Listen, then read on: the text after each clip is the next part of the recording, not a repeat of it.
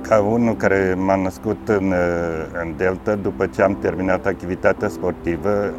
și chiar și înainte cu câțiva ani, mă gândeam cum să fac să, să pot să ajung înapoi la cei de unde am plecat, cărora întotdeauna am considerat că le sunt dator cu ceva, cu ceva cu care am ajuns unde am ajuns, uh, pentru că acolo am învățat să am respect față de oameni, față de muncă, față de ceea ce te înconjoară. Uh, întâmplarea a făcut ca din 2009 să mă întâlnesc cu niște oameni deosebiți, printre care și partenerul meu, Teodor Forolu. Așa am descoperit că putem face câteva lucruri interesante pentru Delta și mai ales pentru natură și pentru oameni, pentru mișcare în natură.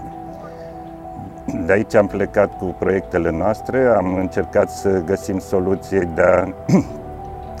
proteja cumva uh, delta, de a proteja uh, apele în general. Unul,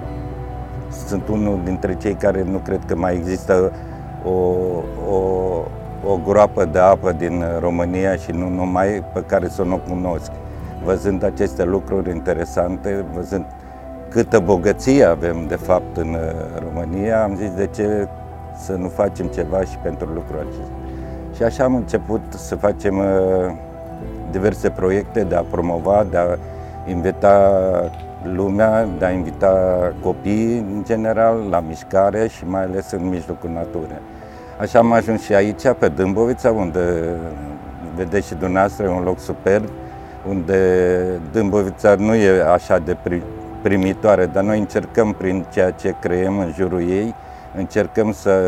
facem ca Dâmbovița să fie, să fie cât mai prietenoasă, cât mai uh, accesibilă pentru orice om care dorește să stea pe malul apei, în mijlocul naturii și să citească o carte, să bea o cafea. La, de-a lungul celor 8 uh, ani de când ne-am lansat, am încercat să promovăm și uh, oamenii din Delta, să-i, să-i stimulăm, să-i ajutăm cumva să înceapă să păstreze tradiția, să, să încearcă să să vină cu ceva nou alături de tradiție, pentru că oamenilor, dacă le spui că păstră, să încercăm să păstrăm tradiția, automat să gândesc că trebuie să te întorci cu 100 de ani. Dar asta nu înseamnă că de, cu toții trebuie să facem lucrul acesta, pentru că uh, natura se poate uh, face în așa fel să combin cu nou și cel mai bun exemplu aveți de fața dumneavoastră Canotca, Uh, pe care am creat-o